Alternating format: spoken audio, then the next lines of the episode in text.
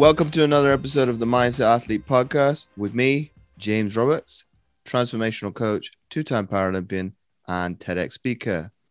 I have another awesome episode for you today, so let's get straight into it. And on today's show, I've got Sam Tejada. Sam opened his first company, Rescue 101, while preparing to become a firefighter and paramedic at only the age of 19. Converging his passions as an emergency medical professional and entrepreneur, he is now the president and founder of Liquivida, a successful wellness center offering a variety of health, beauty, and wellness services. So, welcome on to the show, Sam. James, pleasure. Thank you. Obviously, what we'll start off straight off the bat. Obviously, um, you have got a Latino last name, and you were talking to me off air before we came on. Uh, your family originally in the U.S. You originally come from Milwaukee, Wisconsin. So talk to people about obviously coming from the Dominican Republic and going to probably one of the coldest parts of the U.S. you ain't kidding about how cold that thing is over there. And, and a matter of fact, I'm flying out there later on tonight to go visit some friends and family. And um, it, it's you know it's already going into October, and I was looking at the weather, and I was just like, oh boy, you know, coming from Florida up there, it, it's going to be chilly. So, um, but yeah, just to tell you a little bit about my background and where my family originated from. I'm the youngest out of four kids, uh, family of six total, and um, I was born in Dominican Republic. And at about a year old, my family decided to, to basically pack everything up and, and, and come to the United States. Um, the, the reason we ended up uh, in Wisconsin is my, my mother's brother, which is my uncle. He actually came to the United States uh, prior to, to my family, several years prior. He married an American woman, my aunt, aunt Joyce, um, and he lived in Wisconsin. Now, my uncle, uh, uh, my uncle Modesto, he, uh, he, he, he's an architect and his wife worked, you know, in his architectural firm. So both, both my parents are actually architects. So, um, my uncle Modesto is actually the one who actually sponsored us over to come to the United States. And it all just worked out because, you know, my parents eventually wanted to get back into the field as architects. And my uh, my uncle and his wife, uh, they they you know already kind of laid down a lot of the groundwork uh, in that that that field of architecture, um, and that's how we ended up in Wisconsin. You know, so it, it was uh, a little interesting. You know, me as a kid, I didn't know really any different uh, be, between you know Dominican Republic and Wisconsin because I was a year old. Now my older siblings, they did. Um, but where I did notice the difference is obviously, you know, I have two parents with heavy accents that I'm growing up. I'm learning Spanish in home, English outside of uh, out of the house. Um, you know, obviously, I, I, appear a bit different as a Latino, um, and, and, that that's where I noticed, hey, I, I, am different than everybody else surrounding me.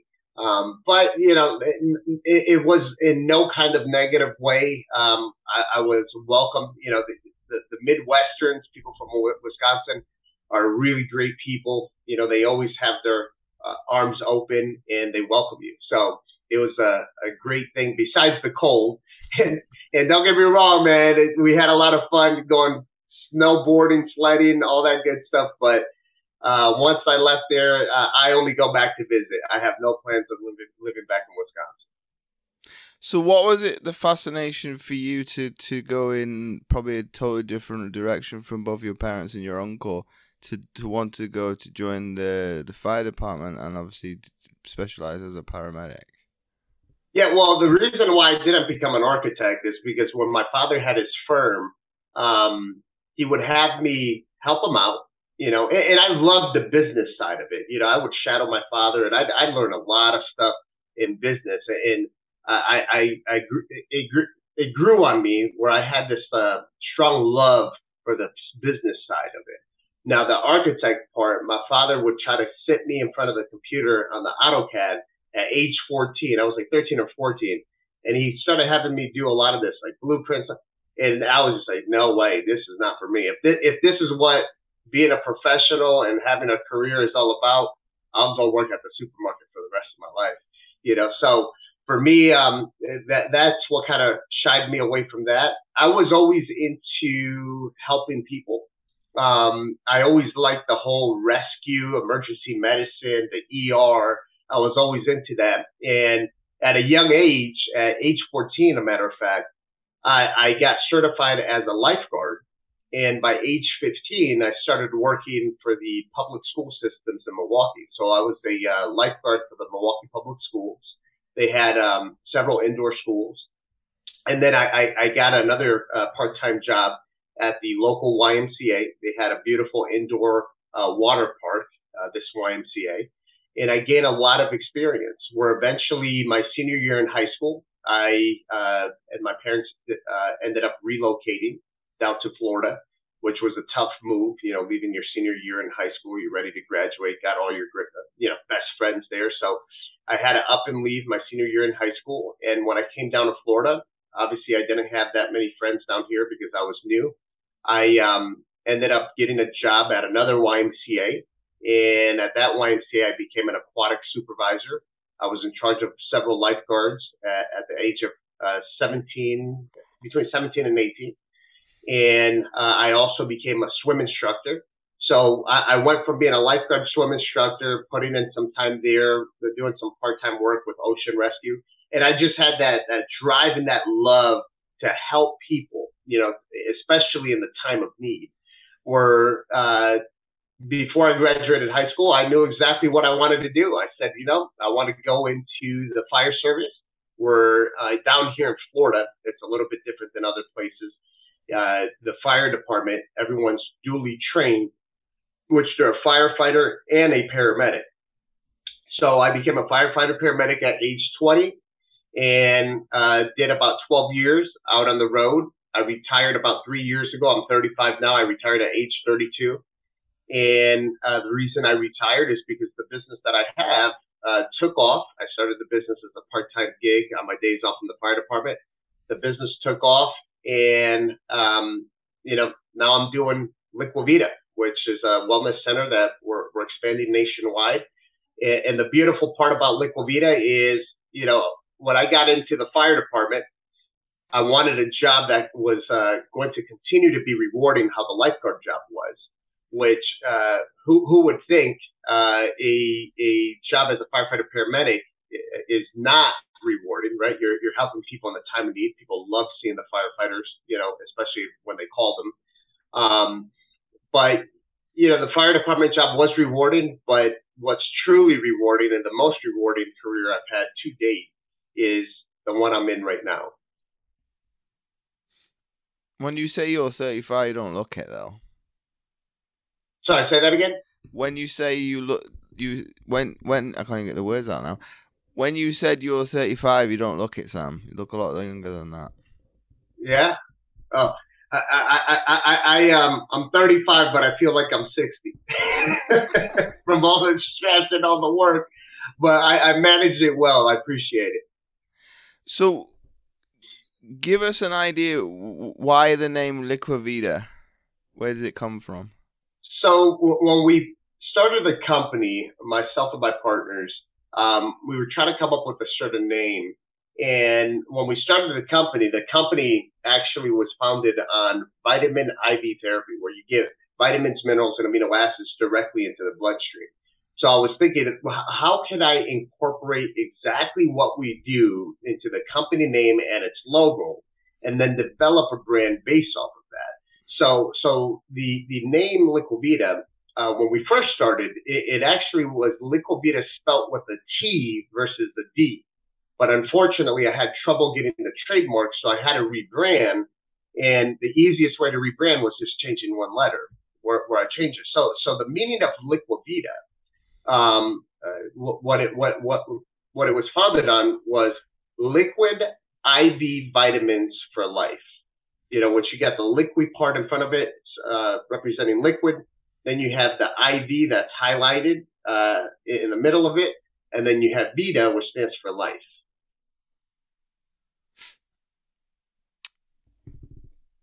And has that been for you? You obviously mentioned stress before. Obviously, I run a business as well, so I can relate that. Obviously, it's it's stressful at times, but when you see people getting obviously results, it's obviously all worthwhile.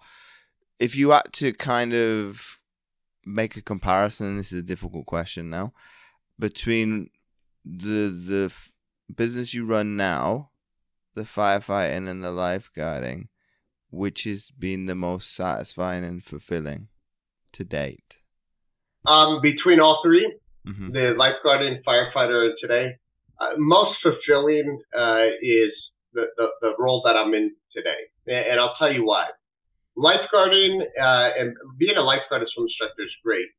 But the difference between being a lifeguard and working at the fire department is when you're a, a, a lifeguard, you're actively looking for the emergency. You got your eyes on the water and you're trying to find someone who's drowning, having a heart attack, some kind of sudden illness. And that requires a lot of attention, you know. And, and one of the things, and I love when I get people who apply for a job for our company that are lifeguards because I know exactly what they've been through.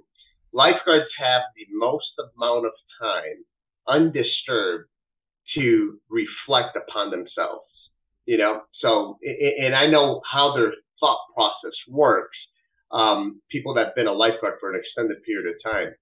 So that job, you know, it, it was one of those things where I, I just didn't want to be in that type of role where I'm actively like searching for an emergency. You know, it, it, to me that that that was a put like a certain stress on my mind that I didn't really want but I still wanted to help people.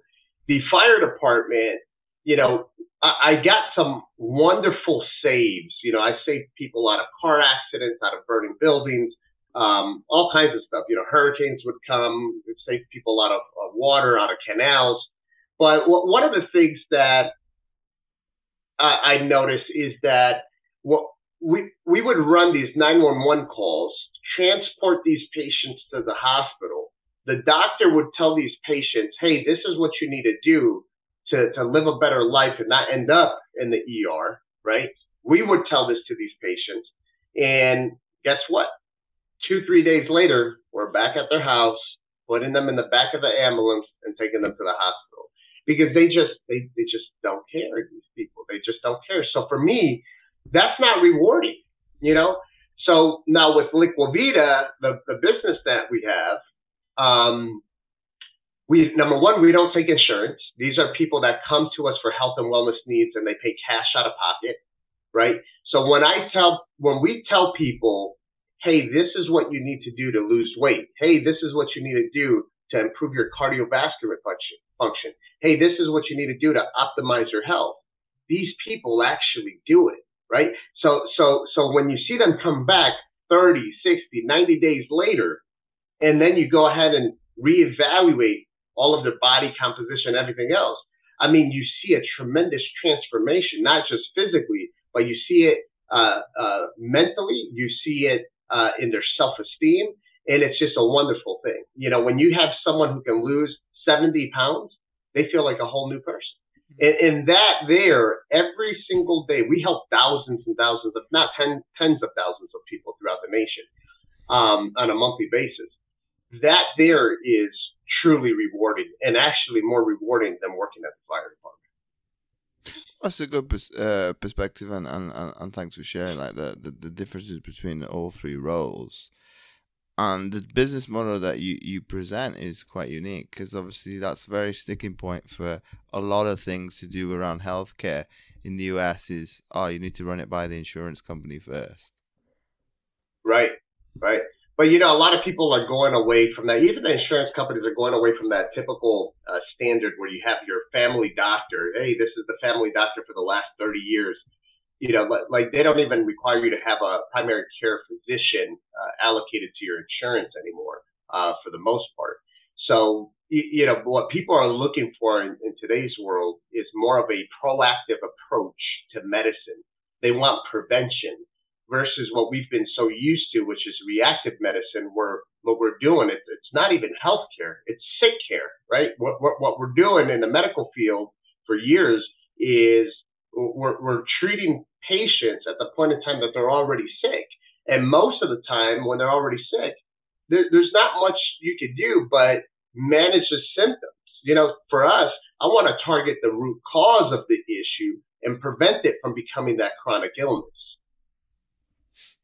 But that's changing people's psychology as well along the way because that's going to take take some time to to reshape uh, a person's belief in some extent because obviously if you were talking about the the primary doctor being potentially the doctor of your parents before that you're going to follow his advice not not to the almost to the letter but obviously to a certain extent religiously because he's looked after a family member prior and obviously they've been okay to a certain extent. Obviously there's no there's no no no Uh, there's no person that's going to go without illness throughout their life to some extent. Obviously, right. there's going to be the rare, rarer cases, whereas they can no, swear, swear by holistic things that I've I've done it, but obviously they've probably done certain things that maybe in the center ground would probably be viewed as very unusual, very um, I'm trying to think of the exact word I want to use. Not very mainstream, and obviously th- things, obviously meditation, mindfulness is bigger than ever. Um, whereas you've only got to go back probably a decade and a decade and a half, and it's very even even my way of thinking is no, no, no, no way that that can work. And obviously, the right. proof's in the pudding. It, it, it, if you're willing to put in the hard graft and to do it a lot, you will see the results. Absolutely. I, I agree with you 100%. And when we actually first launched the business, most of our marketing that we did, or actually all of the marketing that we did, is educational marketing. So th- there is that mental shift that we have to do. There's that psychological component that you mentioned that you, you have to get people to really understand it, educate them, and then show them the data. And, and you know, we don't just say, "Hey, join." The, like we we actually have the data to support it. We always get baselines. We do a comprehensive blood analysis. It's not like your typical doctor, where it's only three pages long. Our blood work that we do is anywhere between 15 to 25 pages long. We're looking at everything from micronutrients deficiencies, hormones, autoimmune issues, toxins you can be exposed to through environment and foods. So when we get that baseline and also the baseline on a few other diagnostics like body composition, endothelial test, VO2 max, we can actually trend it once they get on the program and actually show them, not just tell them, we can actually show them the progress they're making, right? Because there's a lot of things uh, when it comes to your blood work and diagnostics that you don't, it, it's not like some kind of instant gratification that you feel immediately yes, people are going to feel better. They're going to have a better quality of life. But when you could actually trend it and show them that they're uh, basically changing on, on that uh, on all of these diagnostics that we do on them, they see it and they love it. And, and at that point, they're they're on the hook. Now, our our business, our industry, one of the things that you'll hear a lot of people in the industry say is that the type of medicine that we practice is what we call lifestyle medicine and exactly how you're saying earlier, it, it, it's that a psychological component is we are creating. We don't create just like programs where you sign up 30 days and, and then you know you lose a little bit of weight and then now you're on your own. We create a lifestyle, and the only way that this stuff works is, is by people actually uh, implementing a lifestyle change. Well, it's, it's that's where I think things people need to take notice is obviously I'm gonna throw them under a bus for once. Slimming World, Weight Watchers, it's not a lifestyle because that person ahead of your particular group in in common, it obviously is gonna work for some people. So I'm not gonna say it doesn't, but that person isn't educated to do around the the changes that need to come into place from a behavioral standpoint and a lifestyle standpoint because it's actually one of my clients that did it, so I need to actually share it. Uh, they done Weight Watchers and they used an example of if somebody loses four kilo, which is about we'll say eight, roughly eight pounds, but it's a little bit more. And she said if she loses less than a kilo, she gets a round of applause, which she thinks is stupid because it's like they've done the exact same plan or protocol, but not got the same results. So why would you applaud somebody for something that isn't as well to be achieved? Obviously, it's still a result, but obviously in their eyes and their mind, it's not because it's three pounds less.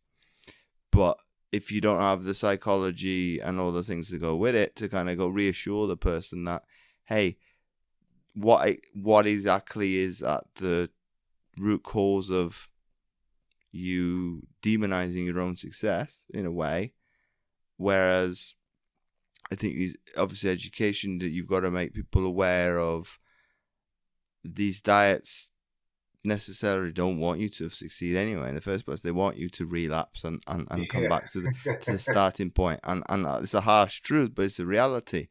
And yeah. it's going to take more and more people within the health industry to call it out to kind of go, well, this is unacceptable because okay, it's an industry that's built on not success; it's built on failure, and obviously that's not right ethically and morally to to want somebody to under the surface your motive is for them to relapse start again pay a little bit more for for the for the process. And you know by not educating them properly they're going to relapse again and again and again. And ultimately for that individual there's going to come a point in time where failure is enough is enough and they're going to say what's the point of di- and even trying yeah I agree, and, and you know that that is the difference that you see between Western and Eastern medicine. Like how how you said earlier, it's like they're dependent on people's failures for their business to survive. So so what I said earlier, uh, it's it's really what we have is sick care versus healthcare. You know, our goal is to put the word health back into healthcare right? And when you look at Eastern and Western medicine, like here in the United States, uh, historically, and, and, there is a huge shift that's happening. A, a, lot of these conventional doctors are shifting over to, to more prevention, but uh, it, it's always been reactive medicine. We waited until we wait until someone's sick, and we just give them a little medication that stabilizes, you know, some of the symptoms or whatever, but it doesn't fix the root cause.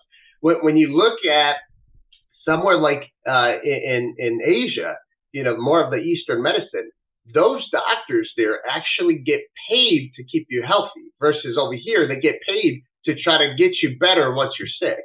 So, so that, that is the shift that we, we are seeing. And, and it's a great thing that that's happening. But, you know, sometimes it gets a little bit tough because you're dealing with uh, these, uh, some of these multi-billion dollar big pharma companies and stuff that, you know, they have a lot of power. They have a lot of political power and uh, some of them don't necessarily uh, want the agenda that we have um, to help people.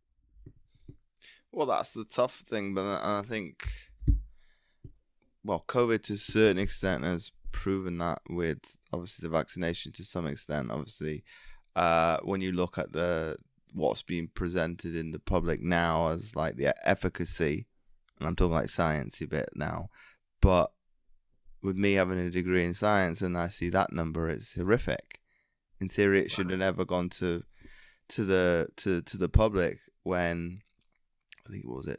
It was less than five percent that it would actually work, which is bad is, is terrible.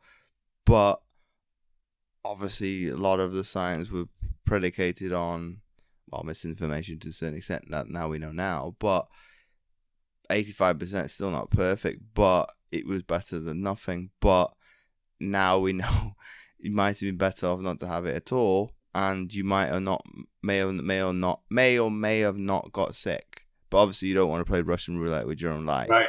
right. Um, but coming back to your point of being proactive, I think it, it's it's almost in every aspect of Western society of I'm going to wait until I hit rock bottom before I do something about uh, a particular situation, circumstance, or problem.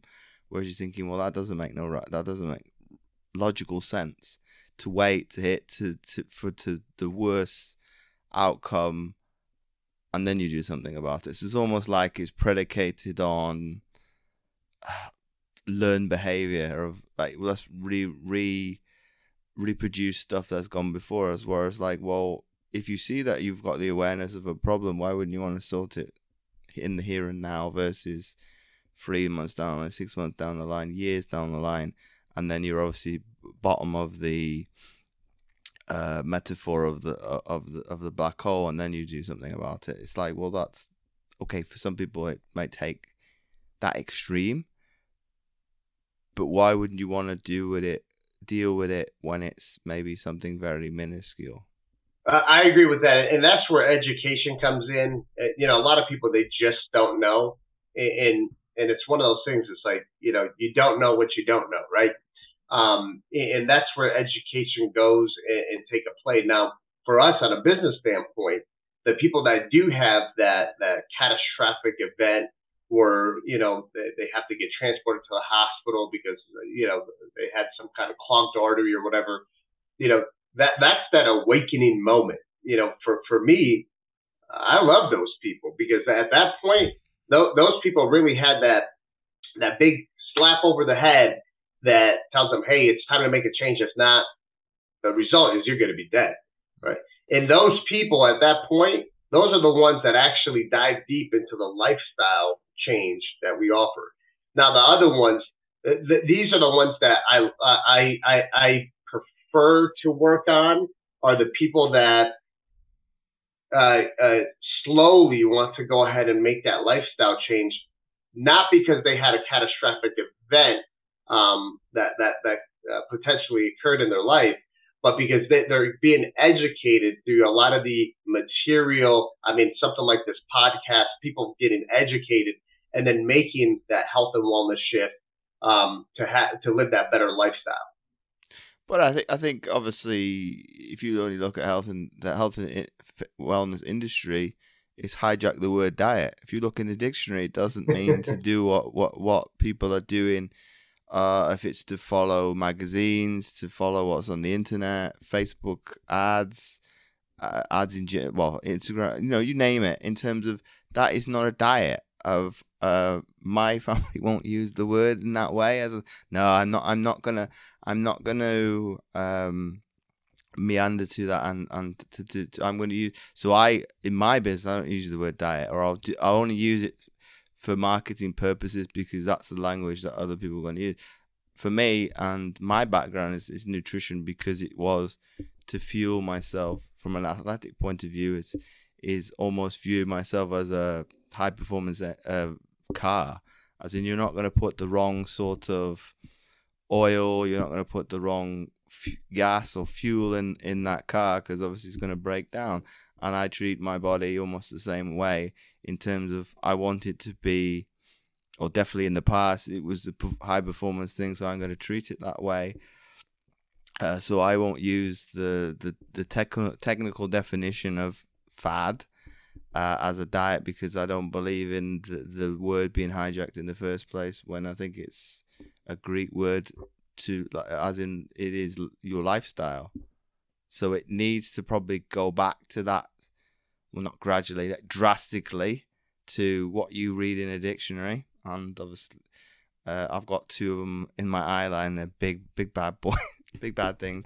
Uh, they're that old, but I think people need to almost push back against an industry and kind of go, well, no, we don't want this to be viewed as this because it's not a lifestyle.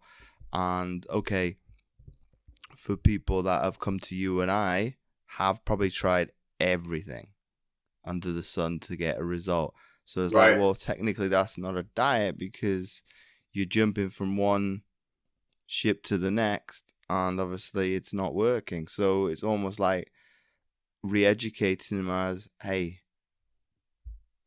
it's a, it's a case of discipline, consistency, structure, and sticking with something that you believe you can do for the rest of your life. So if that is keto, which is very would be very very hard to do, I definitely couldn't do it for the rest of my life. and that's being honest. If that's for you and you can stick it out for 20, 30, 40, 50, 60 years into the future, that's your lifestyle. If if that's not for everybody, hey, you shouldn't jump on that wagon in the first place. Right, right, right. I, I mean, you hit the nail on the head on that one. It, it, it is this discipline is, I, I, would say, it's the number one thing. I mean, and it's for for for you to see success really in anything in life, as a business owner, to, to uh, take control of your health, uh, anything that you're doing. You're studying, you know, to become a doctor or an attorney. If you don't have discipline, it's never going to happen. You know, you, are going to learn bits and pieces here, but discipline is key. And and I remember being a young, eh, you know, being very young. I was like 12 years old or something like that.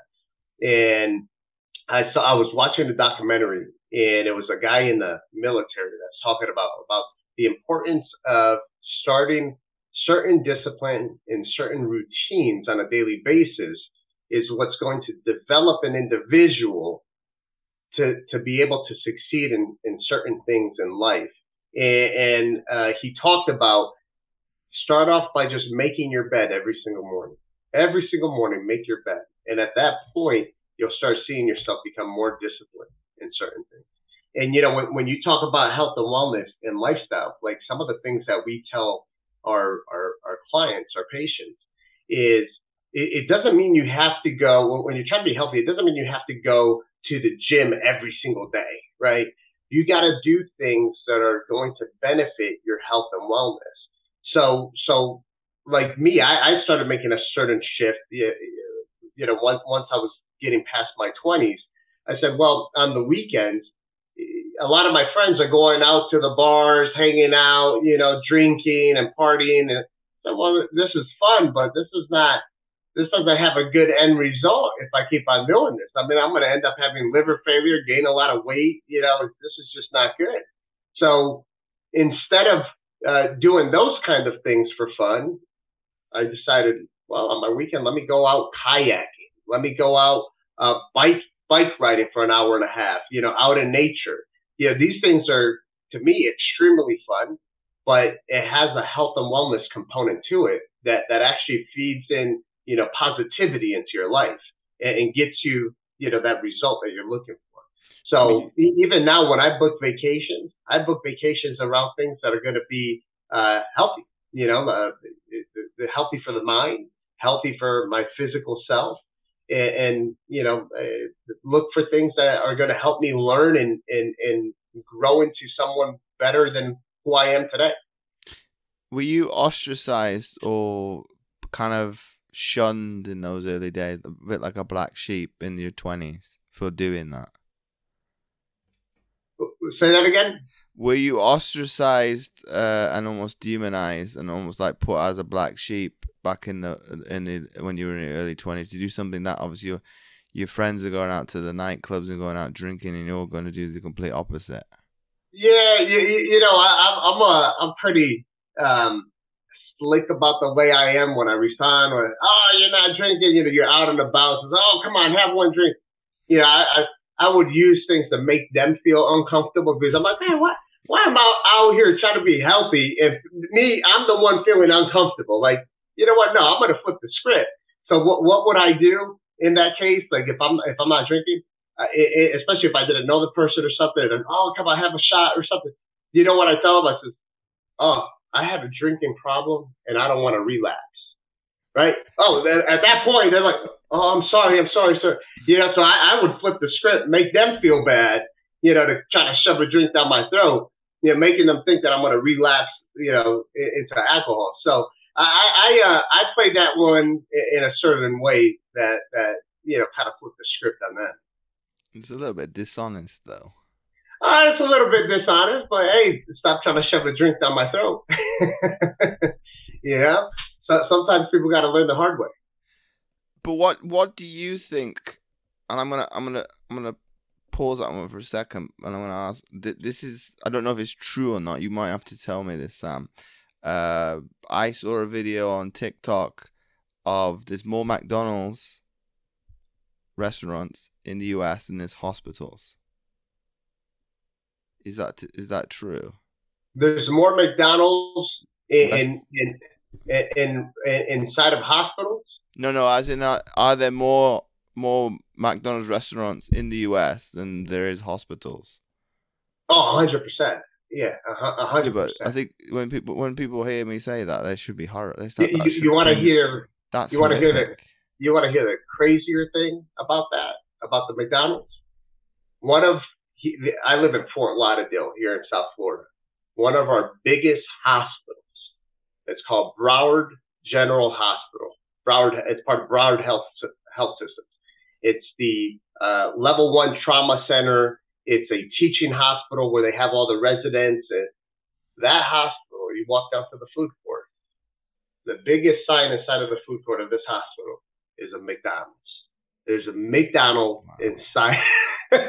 That's that's that, inside of the hospital. That's uh, that's horrific, and the people should kind of go, well, that's that's so that's so, because I because obviously when I saw it about there there was more burger joints than there were hospitals. I'm thinking, well, okay, you can now put really you can really see why the U, the US has got a problem with diabetes and all sorts of things. As if a, a food chain is outnumbering something that's supposed to be there in your time of need you've got a serious problem.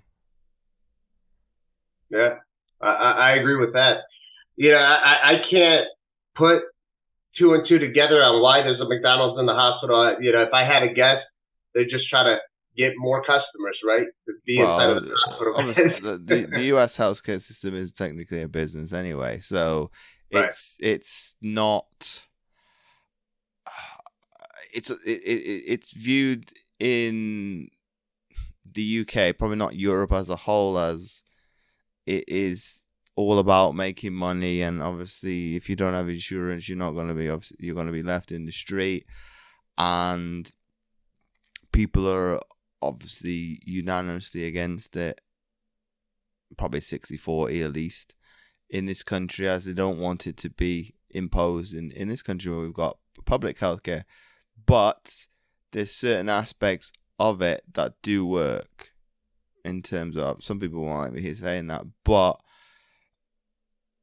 there's aspects that Obamacare probably wanted to take from the UK and put into the US healthcare, and and you're fighting a battle with big pharma, big tech, because they don't want things to be easily accessible for everybody, and obviously there's a lot of money that's pumped into manufacturing of of I'll call, I'll call them products that they have to be able to get recuperate. Obviously, they probably make that and probably and some in, in, in profit margins. So, uh, there I would probably squash their argument.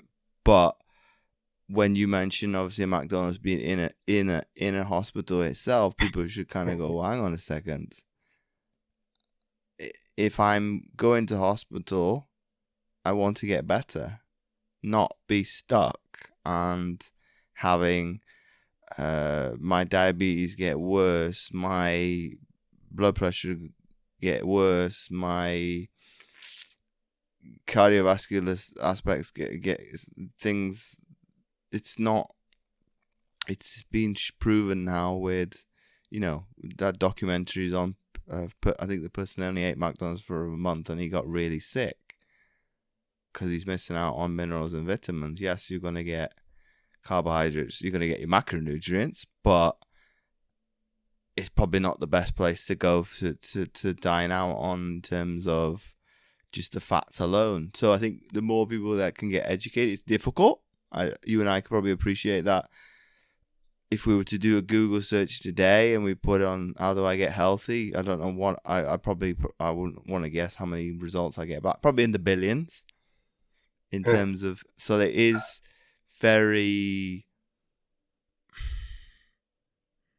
difficult to pick because obviously you could probably go any in which way, but that's probably where the confusion is because it's like, well, I've got so many things to choose from, and I'll probably use myself because it's a good example. It happened to be, uh, I went to Nando's last night, so it's a chicken chicken store in the UK, and the menu was that big in terms of it's like, oh, I don't know what to pick. So obviously, when it comes to health and fitness, it's probably hundred times worse than that.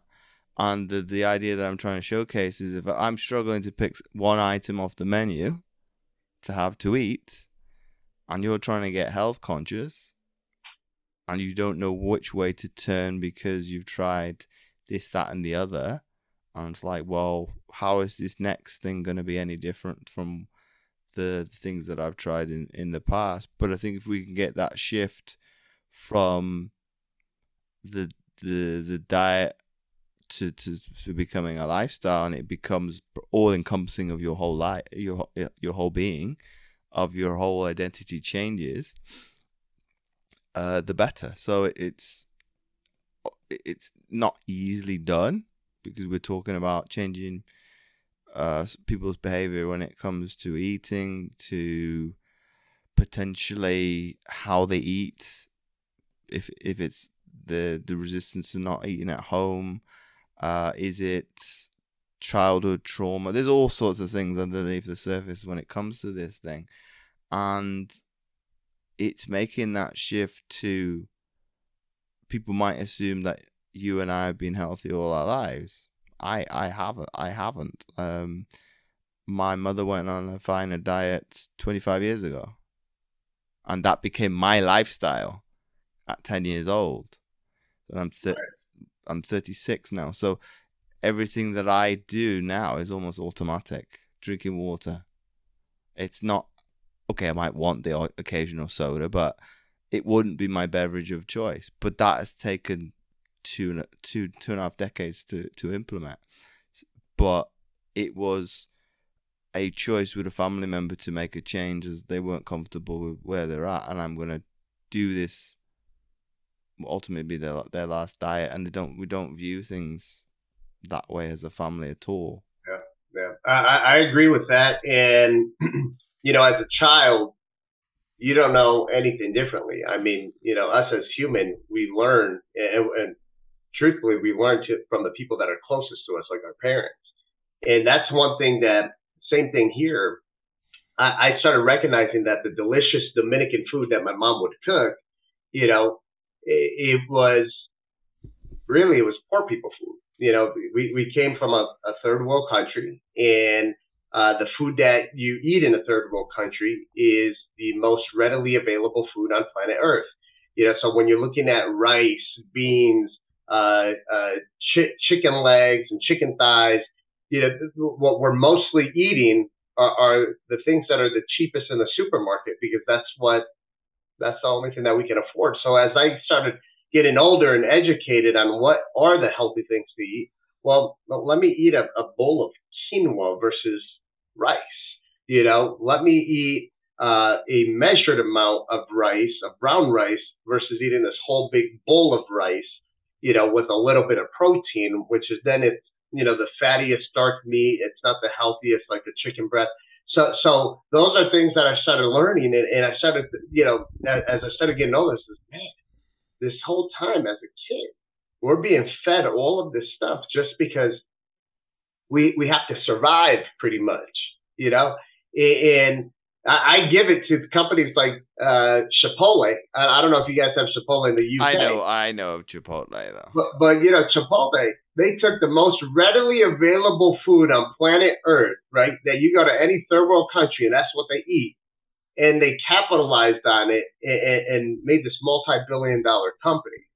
So, um, but yeah, I, I, um, I, I've experienced the exact same thing that we were talking about and uh, truthfully, there is a huge here in the U.S. There's a huge shift in the last ten years that um, even a lot of these fast food restaurants, you're starting to see that they're changing their menu, um, or they're adding an additional menu to have more of these healthier options.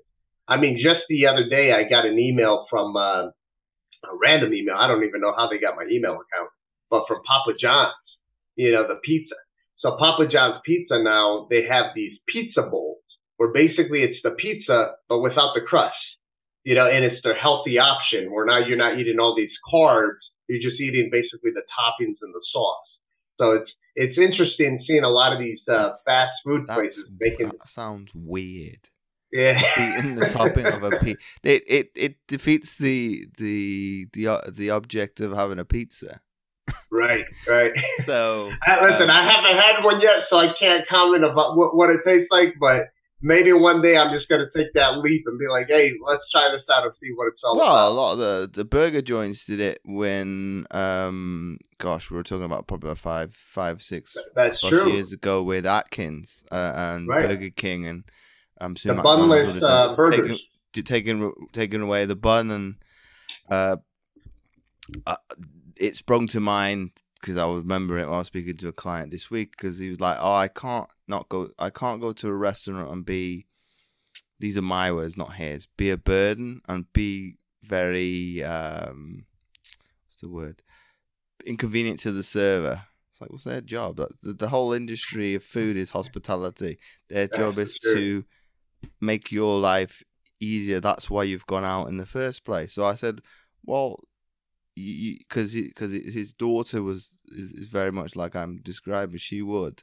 I want this, this, this out, and can I replace it? The only the the, the answer you're gonna get is maybe yes or no, and that's it. Right. That's Right. it. It's no, we can't do it. Okay, I'm gonna have some, maybe something else on the menu, and if you uh, keep answering no, obviously we're gonna take our business somewhere else. Th- That's exactly. And, listen, that that's how I am. Uh, I I grew up not eating at restaurants because we really couldn't afford it. Um, I eat at restaurants frequently now, and my thought process on that is number one, restaurants ain't cheap, especially here in South Florida. I work very very hard for every penny that I earn, and when I go to another business to give them my money, right? For for a meal that if I cooked it myself could be uh, uh, significantly less.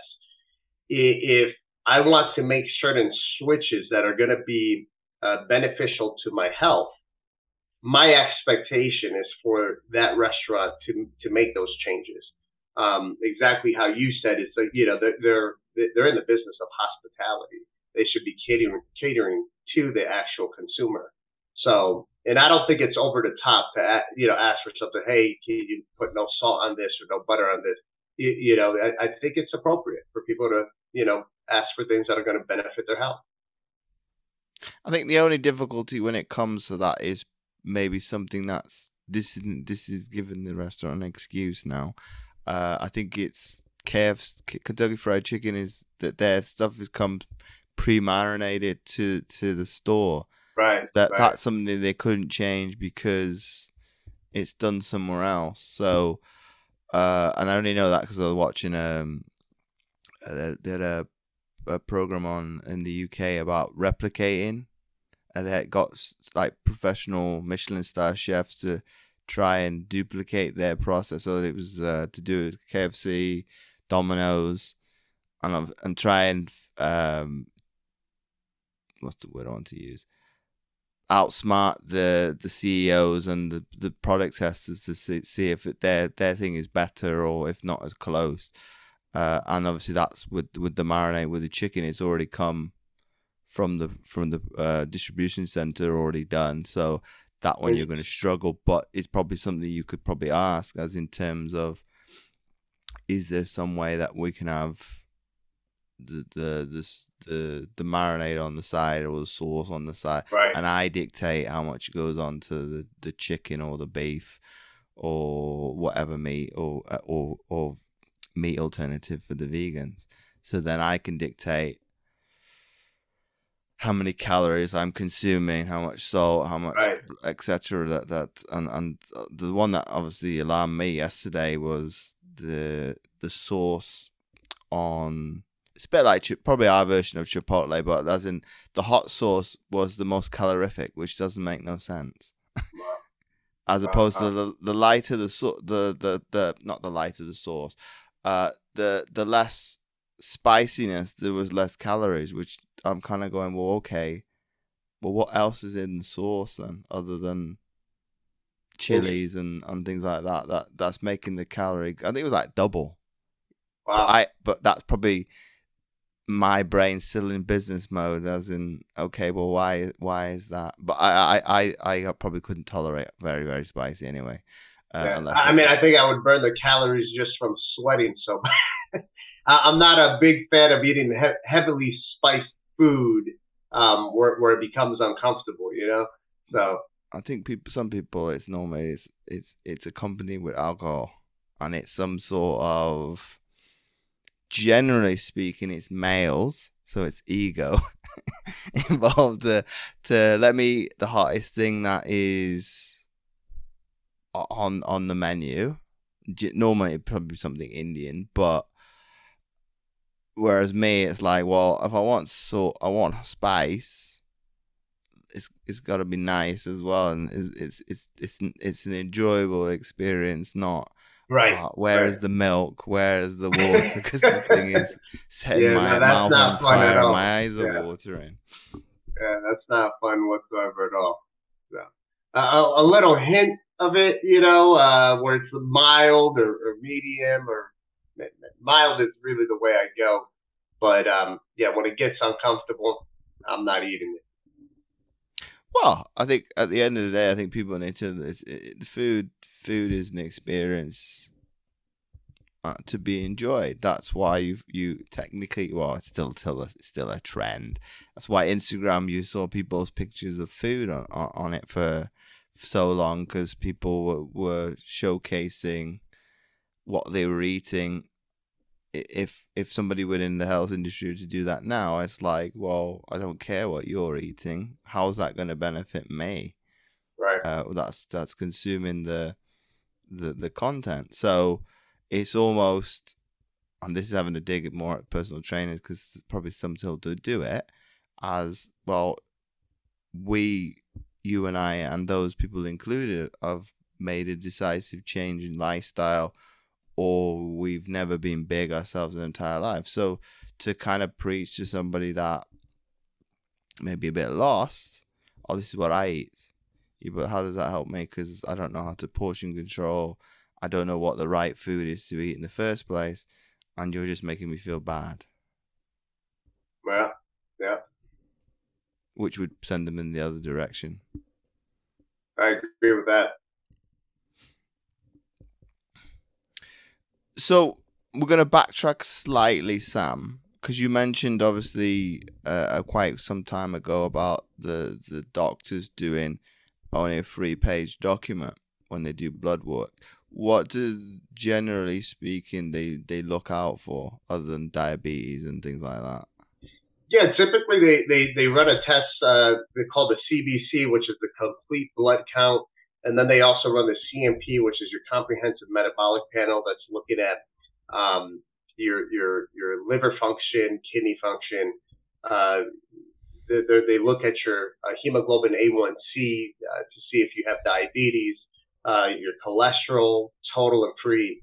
Yeah, ba- basic stuff um, stuff that doesn't really give you too much of a true uh, bird's eye view of, of the patient's health. You know, ver- versus what we're doing, where it's 15 to 25 pages long. You know, we're diving deeper than just checking cholesterol. We're looking at um, not just your total cholesterol. We're looking at your HDLs, LDL levels, and then we go even further uh, deeper into it, doing our cardiac IQ test, where we're looking at your lipid protein particles, the different patterns uh, of, of those uh, cells. And, and, we're even looking at what you're genetically predisposed to um, based off of your genetics. And that's what's important because then at that point, we can actually customize nutritional plans, exercise plans that are going to benefit you long term and prevent you from uh, actually going into having these chronic illnesses and diseases. So um, as you may might already know, you know your body functions off of uh, certain nutrients, vitamins, minerals, and amino acids. A lot of the times, your general practitioners they don't even check to see if you have an appropriate amount of those micronutrients in your body, what your body needs for it to function uh, neurologically, uh, your cardiovascular system. It, it needs these nutrients um, we, we go deep into checking these vitamins, minerals, amino acids, the different fatty acids inside of your body to make sure you're within your optimal levels.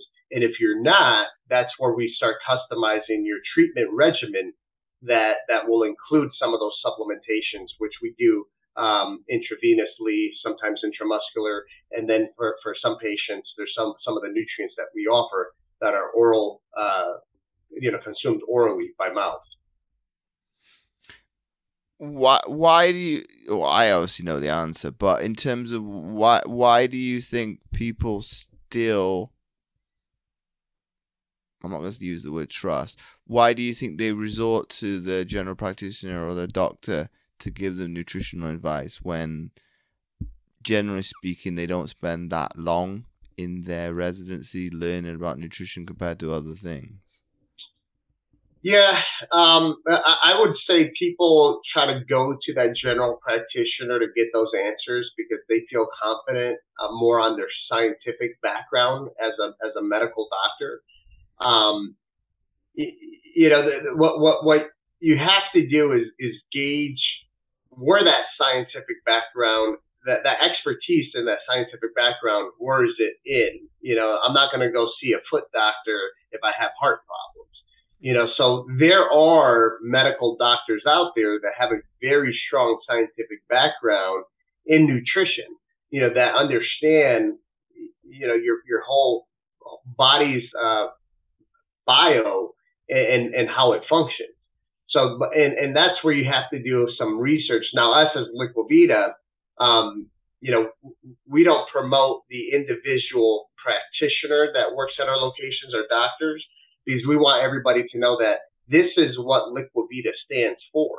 This is who we are. So regardless if you see uh, Dr. Smith in Ohio or, or Dr. You know Peter down in Florida, you're going to get the equal uh, type of care when it comes to nutrition and uh, hormone optimization, medical weight loss.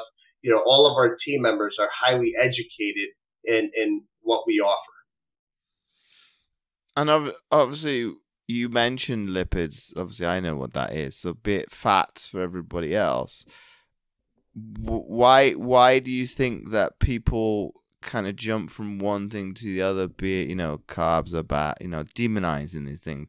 Carbs are bad fats are bad. Obviously, protein little bit gets some of gets it a little bit, but not as to to, to, to the greater deal of the other two. And my both my parents were in the military, so I grew up with with an advertisement talking about HDL and LDL, and I probably could be able to say that verbatim to you back because it was almost every single day from the age of I don't know what, how old I was until we till I left at 18, 19 years old to the point that I know the definition uh, of the two, but most people wouldn't be able to differentiate between you know saturated fat, and unsaturated fat, and trans trans fat. That you and I know that obviously that's the big bad. That's the the one you need to avoid, uh, like the plague. Why do you think people look at the simplicity of it of just going, well, the carb is the culprit, let me cut that out. Oh, fat is the culprit, let me cut this out. And not having a greater understanding of how it works all together. Right. Because you mentioned macronutrients. If you haven't got fat, you can't absorb A, D, E, and K, and K properly. Right. And, you, and that, that those are your fat soluble vitamins. You know, and the, there's a reason why we don't give those type of vitamins intravenously. You can't get give fat soluble vitamins intravenously. Those we would have to do intramuscular because we're, we're literally injecting an oil into the body. Um, you know that that's your fat soluble vitamin. But um, yeah, that, that that's where education goes into play. And for for for us at Liquivida, we take a significant pride in in educating people in this stuff, Re- regardless if they participate in one of our programs or not. You know, our goal is to put as much content to educate people because even if they're going to go ahead and try to do a lot of our programs themselves, at least we're making a difference. And how I said it from from the beginning of, of us talking here is m- my goal in business, my, my my whole when I look at success in this business is being able to help as many people as possible, health and wellness wise. What's that ripple effect in terms of you don't actually see the the the the manifestation of your work because it could be X times the amount of people because you help one, they help one, that becomes right. ten, that becomes a hundred thousand, ten thousand, and obviously up up and up we go. But we'll never see probably beyond the the tens of thousands because we don't have no- knowledge of those people even existing. I agree. So we're coming to the close of the episode, Sam. So if you had to summarize what we've been speaking about today into one sentence for people to take away, well, what would that be? Health is wealth. Without it, you don't have any wealth. So, Sam, once again, thanks again for coming on the Mindset Athlete podcast. I appreciate it. James, it was a pleasure. And uh, we'll talk again soon. Absolutely. Take care. Thanks again for tuning in, and I hope you enjoyed this episode and got loads from it. Anything that was included and discussed will be available in the show notes below. And I would love to hear from you. Come and connect and ask your questions. I've been James Roberts from jamesowenroberts.com. Remember this quote by Chris Harth An athlete is a mindset, it's how you prepare, think, and execute, not by some elite status or physical stature. Anybody can be an athlete.